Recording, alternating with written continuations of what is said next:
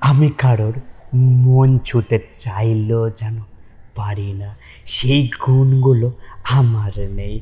কারোর সাথে দুটো কথা বলব প্রাণ খুলে, সেইটুকু আপন আমি কারোর নই। সবাই শুধু তার নিজের গল্প শোনাতেই ব্যস্ত। আমার গল্প শোনার জন্য কেউ আগ্রহী নয়। আমাকে যদি কেউ জিজ্ঞেস করে, তুমি কেমন আছো? আমি বলতে পারি না, আমি ভালো নেই, হেসে হেসে উত্তর দিতে। আমি পারছি না আর। আমি ভালো আছি বলতে বলতে বড্ড ক্লান্ত হয়ে গেছি। এবার আমিও দুটো মন খুলে কথা বলতে চাই। ভালো নেই বলে একটা বিশ্বস্ত কাঁধে মাথা রেখে কাঁদতে চাই। একটা তীব্র আত্মতৃপ্তির কান্না।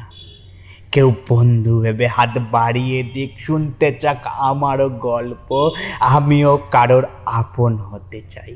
যেমন আপন হলে আমাকে মিথ্যে হাসি হেসে যেন বলতে না হয়, আমি ভালো আছি, আমি বলতে চাই, অনেক অভিমানে আমি ভালো নেই, আমারও মন আছে, সে মনে অনেক মিথ্যে আশ্বাসে সান্ত্বনা দেওয়া যায় না। আমারও এবার আপন কেউ হোক।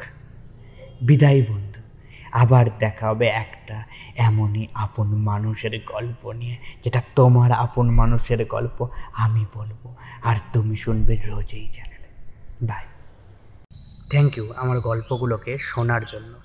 যদি এই রকম গল্প আবার শুনতে চাও, তাহলে ফেসবুক ইনস্টাগ্রাম বা ইউটিউবে গিয়ে সার্চ করতে পারো। At the rate IT Z M E K U triple A L it's me Kunal at the rate it's me Kunal search করলে কুনাল দাসের প্রোফাইলটা পেয়ে যাবে। সেই প্রোফাইলেই না তোমার সব গল্পের ঠিকানা দেওয়া আছে। খুঁজতে আর অসুবিধা হবে না। শোনার জন্য ধন্যবাদ। আবার দেখা হবে।